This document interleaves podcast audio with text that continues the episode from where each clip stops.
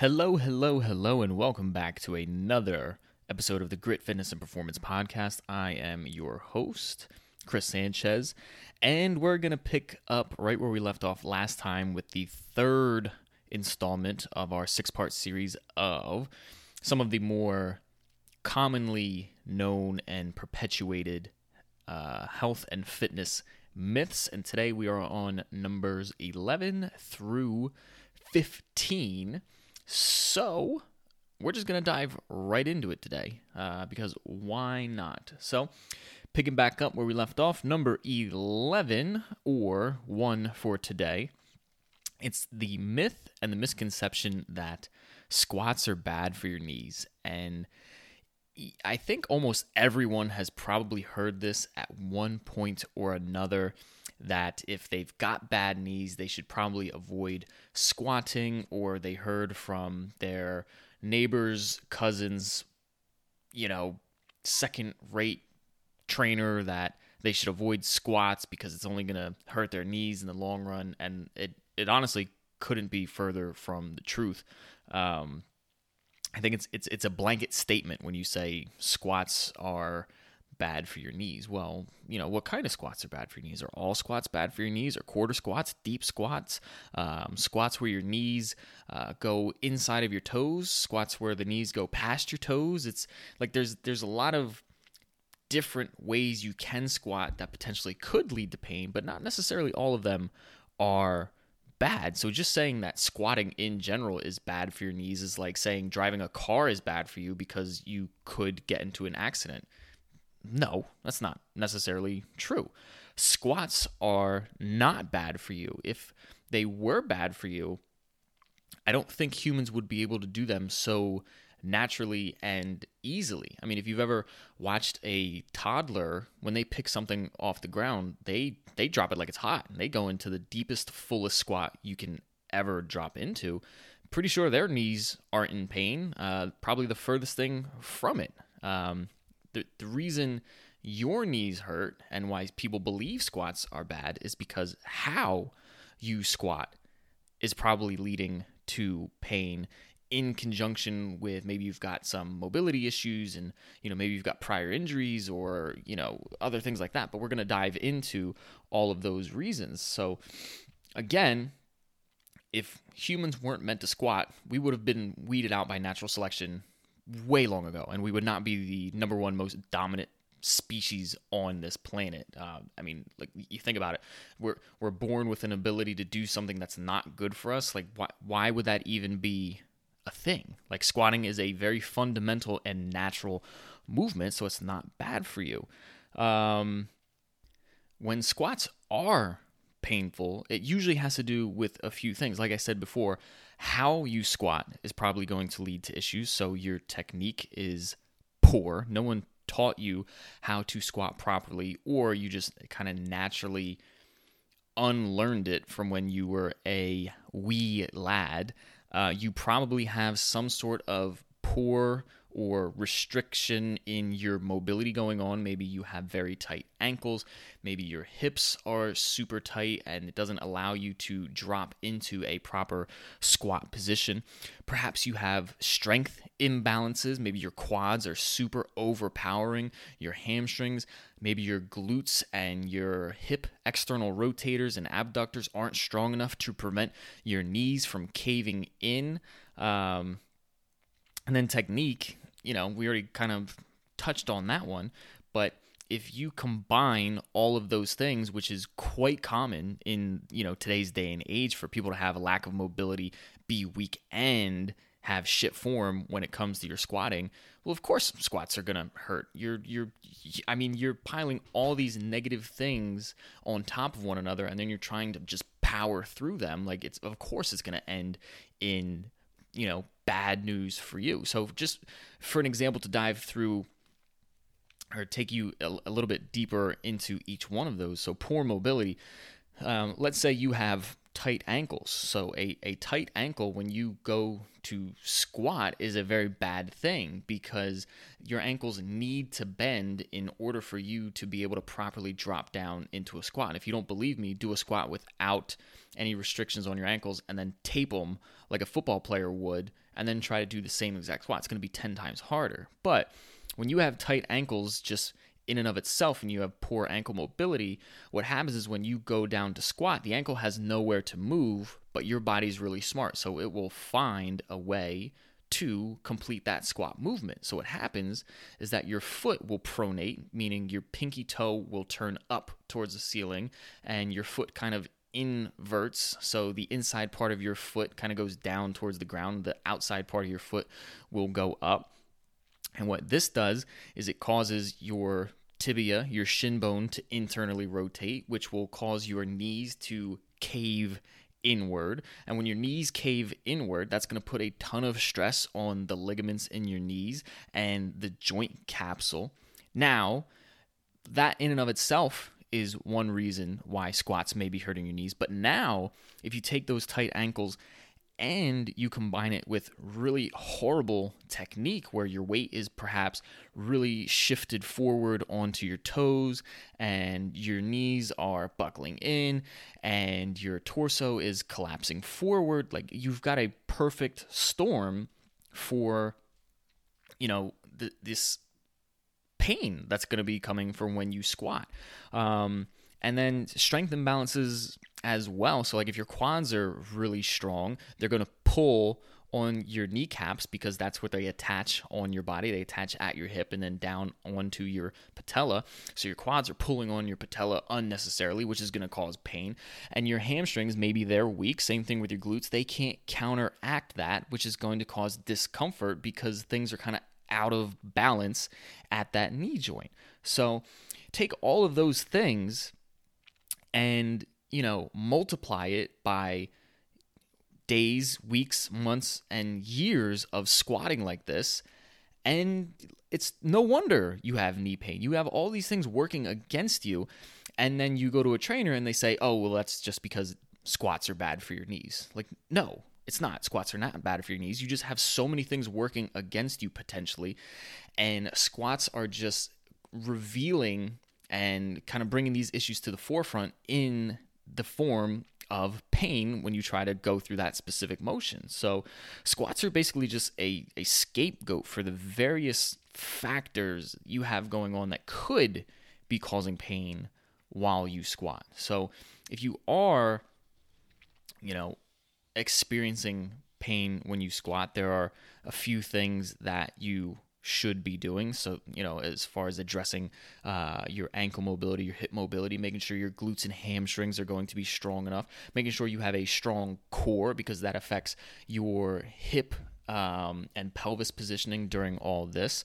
But I mean, in healthy individuals, deep squats shouldn't hurt your knees um, just because the hamstrings are strong enough to kind of counter act and kind of serve as an opposing force for the quads um, as you're dropping down and kind of p- coming out of that squat. Um, knees past the toes, that's a that's a myth. If you look at some of the most experienced and strongest Olympic lifters on the planet, they drop into the deepest squats ever, and their knees are like a foot past their toes. Their knees aren't exploding, um, and you have to take into account too, like everyone is a little bit different. So you take someone who's really tall, like seven feet tall or something like that, and they have these really long femurs, uh, maybe short tibias, or whatever it may be. These tall people are going to be terrible squatters just because of physics and their knees are going to have to shoot past their toes because their bones are just at a certain length so in order for them to drop down to a squat like they have to get their knees past their toes so that's a myth um, but I, really just the the the thing that you should know is that squats are not bad for your knees um, if you do have you know pain in your knees and you're listening to this right now and you're like well what can i be doing, um, you know, to hopefully to, to fix these issues. Uh, the first thing is just do some soft tissue work for the bottoms of your feet, calves, quads, glutes. Um, soft tissue work meaning like foam rolling. So foam roll those areas take a tennis or a lacrosse ball for the bottoms of your feet um, increase the mobility in those areas. Uh, practice technique. So you know one of the things you want to do when you squat is you want to try to practice breaking at the hips and knees simultaneously. A lot of times people will break at their knees first and their hips don't move and that causes their knees to shift forward and all their weight gets put onto the balls of their foot. And again it just makes technique really kind of wonky and that can lead to pain. So when you squat, try to try to make sure your hips and knees break at the same time. Try to maintain a tripod foot, meaning the three points on your foot, your heel, and then the balls of your feet. If you were to draw a triangle on the bottom of your foot, try to maintain even weight distribution throughout those points the entire time as you're going through your squat and try to use a counterbalance. So, this is a good teaching tool. I use this with a lot of my clients for uh, warm up purposes or for beginners. Is as you squat down to the ground, take like a 10, 15 pound weight, and as you squat down, push the weight out in front of you. What this does is it will properly teach you how to shift your weight appropriately during a squat uh, and kind of like reprogram the movement pattern. So, when you go to actually squat without the weight, now you're doing it properly. So, again, squats are not bad for your knees. You have a lot of issues going on behind the scenes that are causing uh, those squats to be painful. Next up, number 12. Um, there's no room for bad food in your diet. So I don't know if you've ever come across a like a trainer or a healthy person in general who just says that you know, food is fuel and there's no room for sugar or anything delicious in their diet because their body is a temple. And I just look at those people and I wonder are eh, like if they're capable of love or having fun because like eh, I mean, this is just me, but like the food is fuel approach to life is like such a soulless, not fun way to live your life. I mean, yeah, the same people who say there's no room for bad food in your diet, it's like that's like saying there's no room for vacation in my yearly work schedule. Like I'm here to work and be productive, not have fun. Like come on. Like there's plenty of room for bad foods in your diet. And the first thing I would say about this one is that a lot of people probably need to shift how they view food and kind of alter their mindset when it comes to these quote unquote bad foods. So, you know, the the the phrase and the wording bad implies that you're not supposed to have it. Like it's forbidden. It's it's naughty. Like you're you're not supposed to be eating those foods. I mean, the only bad food there is is like food that has gone spoiled or like rotten or like poison. That's bad food. Don't eat that. That's bad. That that's not good for you. But um you know, labeling cookies or donuts or cakes as bad, you know, it kind of puts this stigma on this food and it uh in essence really just kind of it it it's all, it turns it into like a forbidden fruit taste sweetest type of scenario. And you restrict yourself and you restrict yourself.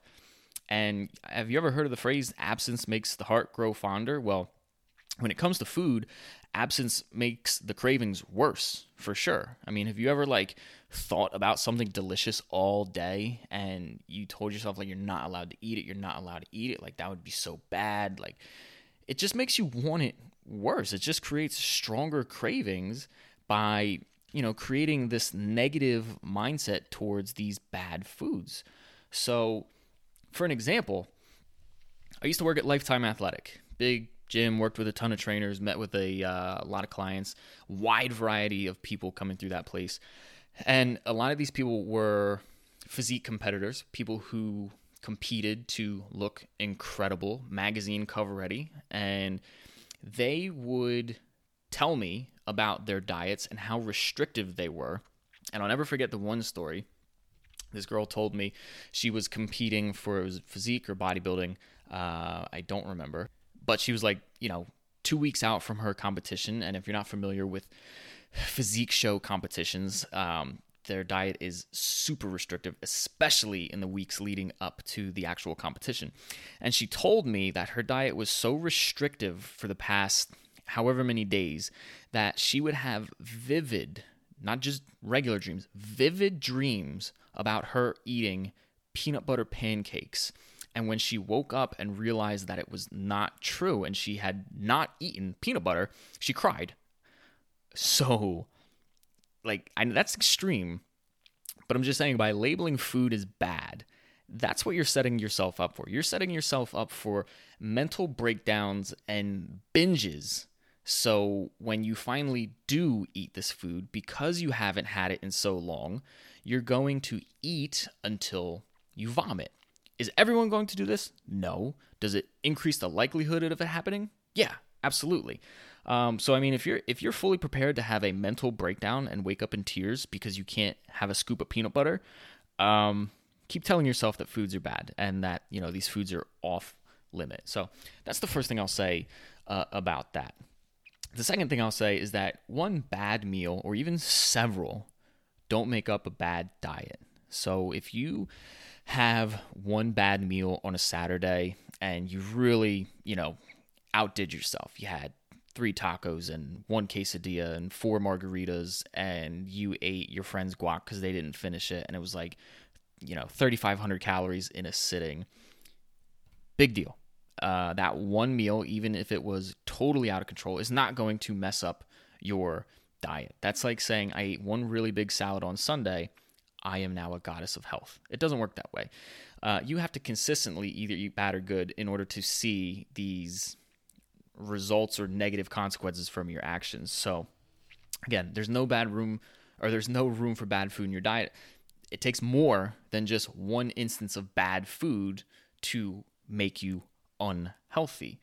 Um, and and the next thing that you should really kind of keep in mind when you're kind of viewing bad food in your diet is that total calories matters most. So in a given day, in a given week, in a given month, whatever, however long you want this window to be, the amount of calories you need to sustain a healthy body weight matters most. So it doesn't matter if some of those calories are coming from Oreos and then some from vegetables and then some from chicken, some from eggs, some from vegetables.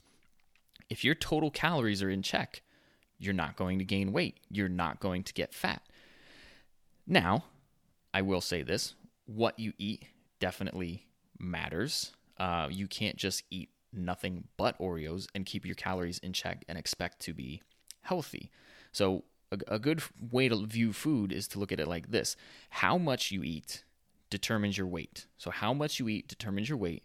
What you eat determines your health. So there it's it's kind of like a yin and a yang with that type of thing. So you can't keep calories in check and eat nothing but Captain Crunch and Dunkaroos all day.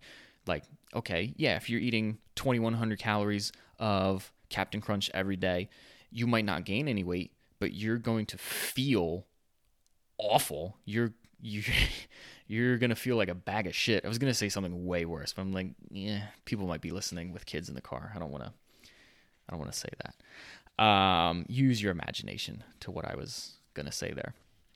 Um, but total calories matters most. So, you know, as long as what you're doing is in moderation in terms of the quote unquote bad food that you're eating, and you're not an asshole, you know, on a weekly basis when it comes to making your food choices, there's absolutely room for bad food in your diet. And I'll swap out the you know the the word bad with delicious because no one eats bad food that tastes terrible. It's always it's always good. Let's be honest.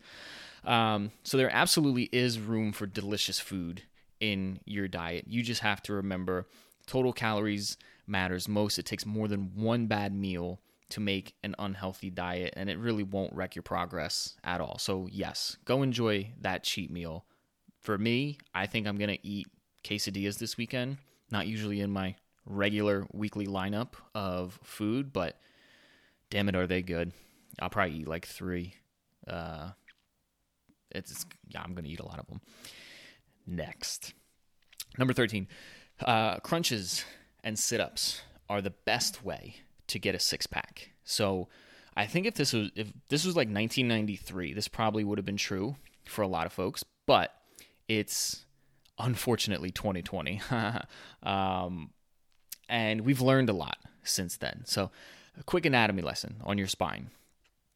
So, your spine is uh, composed of these three separate parts. You have your cervical spine, which is basically the the neck portion of your spine, your thoracic spine, your mid back, and then your lumbar spine, which is your low back. You have seven cervical vertebrae, you have twelve thoracic vertebrae, you have five lumbar vertebrae.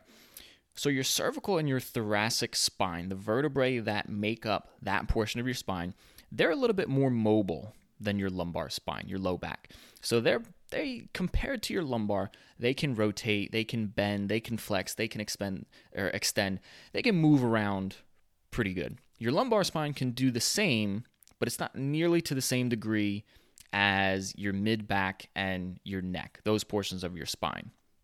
So, you know, a lot of guys like Stuart McGill, who uh, has done a lot of research on low back pain, uh, they've done research. He's done research, uh, you know, him along with other people, uh, uh, about low back pain. And, you know, there's a lot that goes into it, but one of the things that they showed was basically that repeated flexion. So, you know, crunches or bringing your chest towards your belly button.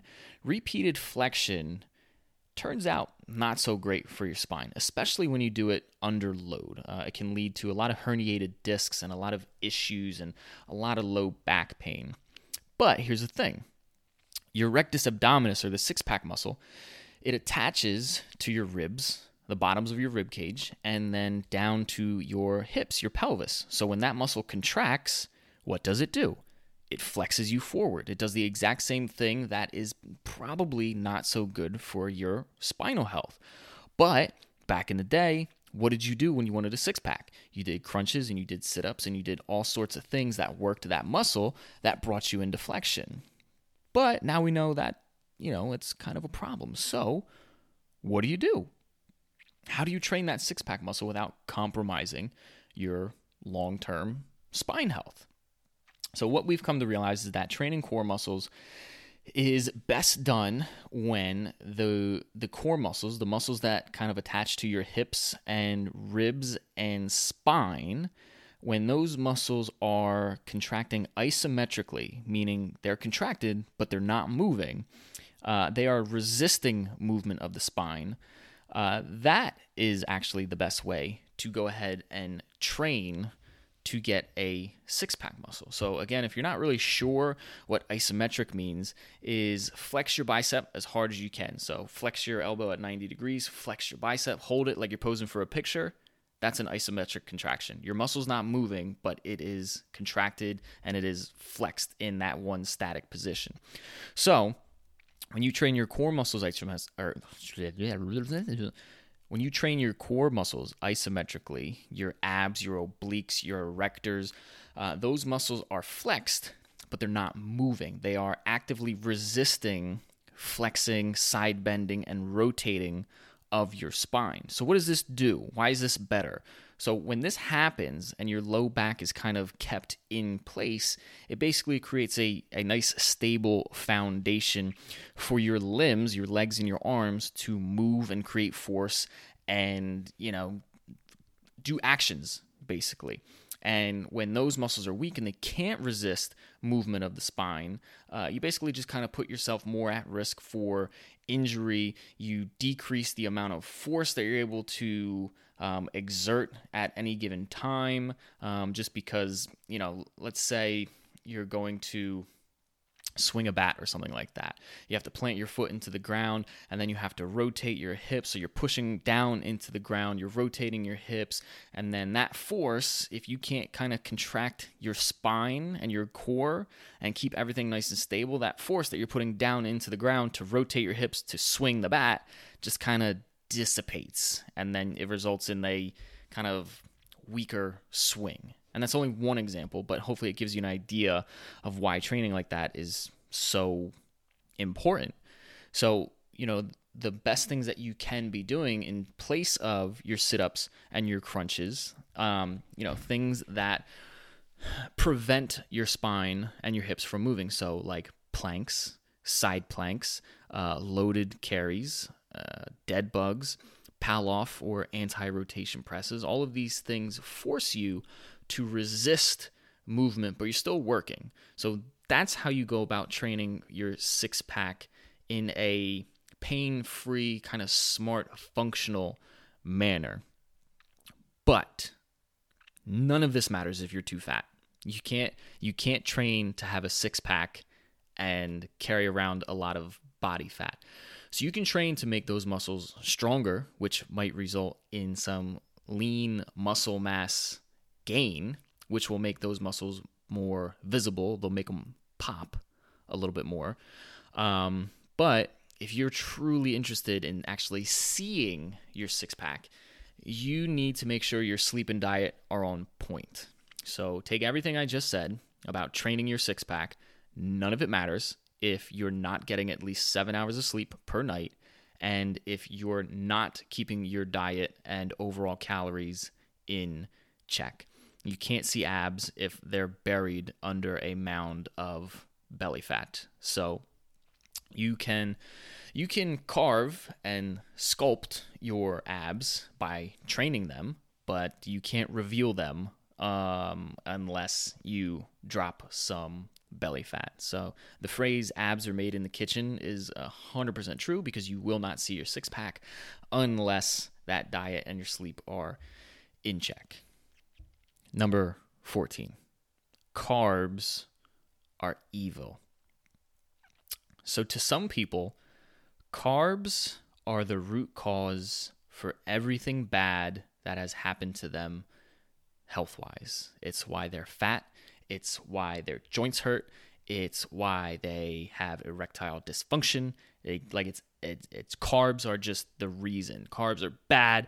You shouldn't eat any, um, and you should just give them all up. Talk to anyone who is a diehard uh, ketogenic diet fan, and they'll tend to agree with that. But here's like here here's the thing: if carbs are so evil for you, why would they be so readily available in nature, um, you know, in the form of fruit, vegetables, oats, beans, potatoes. Like carbs are, you can get whole, real, nutritious sources of carbs from nature. Like I don't I don't think those things would be readily readily available and quite honestly some of the healthiest things you can eat from a nutrient standpoint. So, I mean, you you take a look at all of those things. Uh, they have um, tons of fiber in them, a high water content, uh, loads of vitamins, minerals, phytochemicals, like all these things that do tremendous things and have a tremendously healthy benefit for your body. Like those things wouldn't be available for you to just go and pluck out, you know, from a tree or pull from the ground if they weren't somewhat beneficial for you. Um, and I mean, like you know, there's that's just my opinion. I don't really have any science to back that up, but like seems to make sense to me. Um, but here here's the thing when it comes to carbs and you know uh, an argument against why people think carbs are so bad. Carbs carbs don't make you fat. Calories make you fat. So rewind this like 10 minutes when I just said total calories matters most in one of the previous uh, myths that I covered total calories matters most. You could eat a a diet that's like 90% carbohydrates and not gain weight as long as your calories are still in check. And quite frankly, carbs are some of the best fuel sources you can give yourself if you regularly regularly participate in high intensity exercise like strength training or um, activities that involve sprinting, jumping, cutting, changing direction, like busting your ass. Um, like, why do you think Gatorade is such a popular sports drink? It's basically just sugar. You're giving yourself simple carbs to help fuel you through these high intensity exercises. No one's eating peanut butter during these activities. Uh, you know why? Because it's not not a good fuel source for these events as those simple carbs would be. Uh, but anyway, so I, I think it's important to discuss why carbs got a bad rep in the first place. And in order to do that, you'd have to time travel back with me to like 1991. That's not the exact year, but whatever. It's like the early 90s. Um, and people just kind of assumed that fat was making people fat. So, in an attempt to make the nation healthier, all these big food companies and uh, food corporations they went and stripped all the fat out of the food that they put on grocery market shelves. They stripped them of all the fat, but here's the problem. When they took the fat out, they basically took out all the flavor too. And from the viewpoint of a food company, if the food you're selling doesn't taste good, no one's going to buy it, which means that company isn't making any money. And I'll tell you, you know, the only thing uh, these big food corporations care more about uh, than people's health is people's money. And if they're not getting any, nothing else matters. So, what did they do? They stripped the fat and they replaced it with something that could replace the flavor so they could continue to sell food to the consumers. What's the thing that you can replace that will give you a lot of flavor with no fat? Sugar. Sugar and lots of carbs. So, they put all these simple sugars and uh, low fat food products on the shelves, and people bought them up, and we got fatter. And we've continued to get fatter for pretty much every year since like 1991. It just keeps going and going and going. It's like the Energizer Bunny um, but for obesity. Um, and uh, here's why.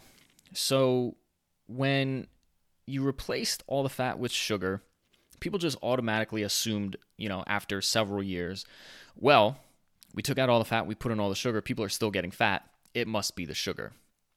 Not quite. Here's uh here's where everyone kind of got it wrong. Yes, you replaced all the fat with sugar and people continued to get fatter.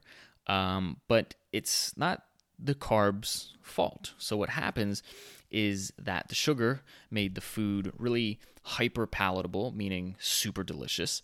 The food is usually super cheap, so you combine really delicious with really cheap.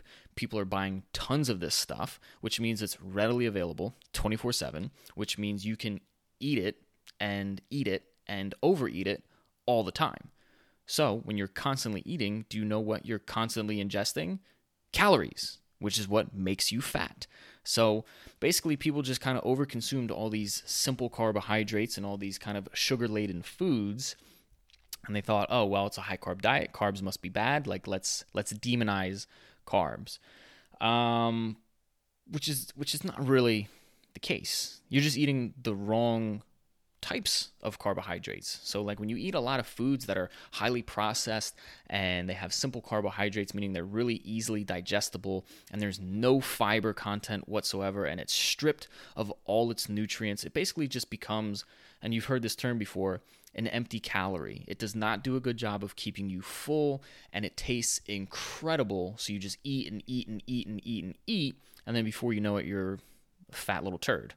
Um, so carbs are just in the wrong place at the wrong time.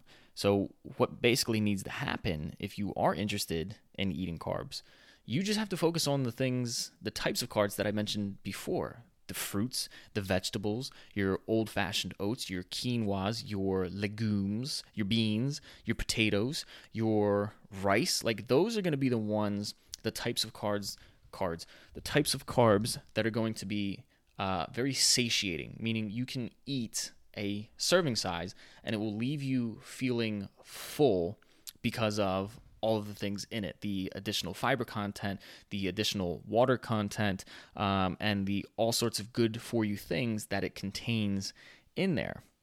Now, if you're still kind of unsure and you're like, well, you know, my my nutritionist and you know my trainer with a weekend certification said that carbs are still bad and I should avoid them uh, at all costs. The, a good way to view carbs is to use a gasoline analogy. So, your car, your automobile that you drive to work every single day, it runs on gasoline. Now, if you drive your car often and you put a lot of miles on it in a given week, you will need to refill the tank with gasoline. Okay. More activity, more miles means more fuel is needed to keep it going. You, the human body, if you are super active, you are expending a lot of energy and you basically need to refuel in the form of um, giving yourself food. Carbs are a good fuel source to fuel you for activity. But like I said again before, high intensity activity tends to necessitate carb consumption more than lower intensity uh, activity. So if you're routinely doing things like lifting weights and doing high intensity intervals and running these long, long duration um, runs or races, and you're constantly just very active and you have a strenuous or very physically demanding lifestyle, you need more gasoline in your tank. So it's okay to eat more carbs. They're not going to hurt you. In fact, they will fuel your performance and make you feel and perform at a higher level if you were not. Now, is that a true statement for everyone? No, not really, but it tends to be true for a lot of people. So, again, if you are sedentary, if you sit at a desk all day and then you go home and then you sit on your ass all day and you go to bed, you don't need to fill your tank very often. You would be okay with avoiding carbs and sticking more to a higher fat um, diet with probably less than 100 grams of carbs in a given day. If you're sedentary, 0 to 100 grams of carbs per day will be totally fine. You're not going to get fat if you eat, um, you know, 100 grams or less if you're active so you know whatever you you're walking you get your 10,000 steps but you're not really actively working out too often you'll be fine with anywhere from 0 to I don't know 150 200 grams of carbs. And then if you're super active and you're working out all the time and you have a job on your feet and you get your 10,000 steps every day and then some you'll totally be fine if you eat 150 200 even more grams of carbs per day. Carbs are not evil okay? I no no one should ever be afraid to eat a carb. Uh, if you're afraid of carbs, it's because you're eating the wrong types of carbs and your carb intake is just totally not matching your lifestyle. So take that, all you carb haters. And then the last one for today lifting will make women bulky. Total bullshit. You know what makes women bulky? eating too much. That's what makes women bulky. Lifting will make you look incredible. Um, so let's dive into why. This myth was never true, uh, still isn't today, and nor will it ever be true in the future. I think the only reason a lot of women who are not familiar with fitness tend to believe this is because of all the media outlets, uh, Instagram, magazines, where they you know, can readily show all these bulky women who do CrossFit and whatnot, and quite frankly, they looked more jacked than most men. All these women will see that and they'll be like, "Ew, like I don't want to look like that. Like that that chick's got bigger arms than my husband. Like, ew, no, I don't want to lift weights." Those girls that you see who looked super muscular, and by the way, nothing wrong with that those are the outliers. Those are the uh, 0.01% of women who lift weights who will get those kind of results. Not to mention the women who look like that, honestly, don't have lives outside of the gym. Their their life is lifting weights, eating right, and then doing it all over again. Most people I know don't have time to do that. They have lives and they have, you know, things they want to do outside of the gym. So thinking that lifting weights will make you bulky as a woman is the same thing as thinking that you're going to win the Powerball if you play a single ticket. Like no. Have you ever heard the statistics on like winning the lottery? It's like you have the you have a better chance of uh, is like being attacked by two bears in one day or like being struck by lightning five times in one day. Um, like you you have a better chance of a bilingual toddler riding a polar bear uh, mugging you in a back alley than you do getting bulky if you're a woman and you and you lift weights. Like it's just not going to happen. It's just it's not going to happen. And I think historically, strength training is pretty much male dominated. Like mostly men are going to be found in the weight room portion of your gym. Women see this and they see how the guys look big, muscly, um, veins popping out, and they go, ugh, like, I don't want to look like that. I want to retain my, you know, femininity, femin, feminism, my femin. Uh, I want to look feminine still. And, uh, you know, I want to keep my curves and I don't want to look like that. So they just avoid the weight room altogether. But here's the thing males, men, have about, on average, four to 600 nanograms per deciliter of testosterone in their bodies. 400 to 600. Women, on the other hand, have about 15 to 70 nanograms per deciliter. That's a big, big difference. And do you know what the main hormone responsible for becoming big and bulky is? If you said testosterone, give yourself a big high five and a pat on the back because you are 100% right. So, already, just based on our physiology, men are way, way, way more equipped to build muscle than women are. Like 10 times more effective at it than women. It's a huge, huge difference. So, to put that in perspective, like if I said, I need two people to build a foundation of a house. Okay, person one, I'm going to give you 600 concrete blocks to build the foundation of your house or whatever house foundations are built on. I, I'm, whatever, you know. And then I said, person two, I'm going to give you 40 concrete blocks to build your foundation on. Who do you think is going to be able to build a bigger house?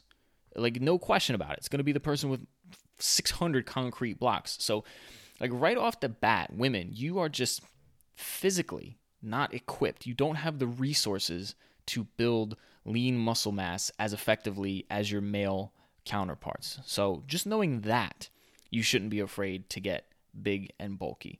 Um, just because you you literally can't do it. You can train the same way as a guy. You can lift hard. You can lift as frequently. You can do the same lifts as a guy.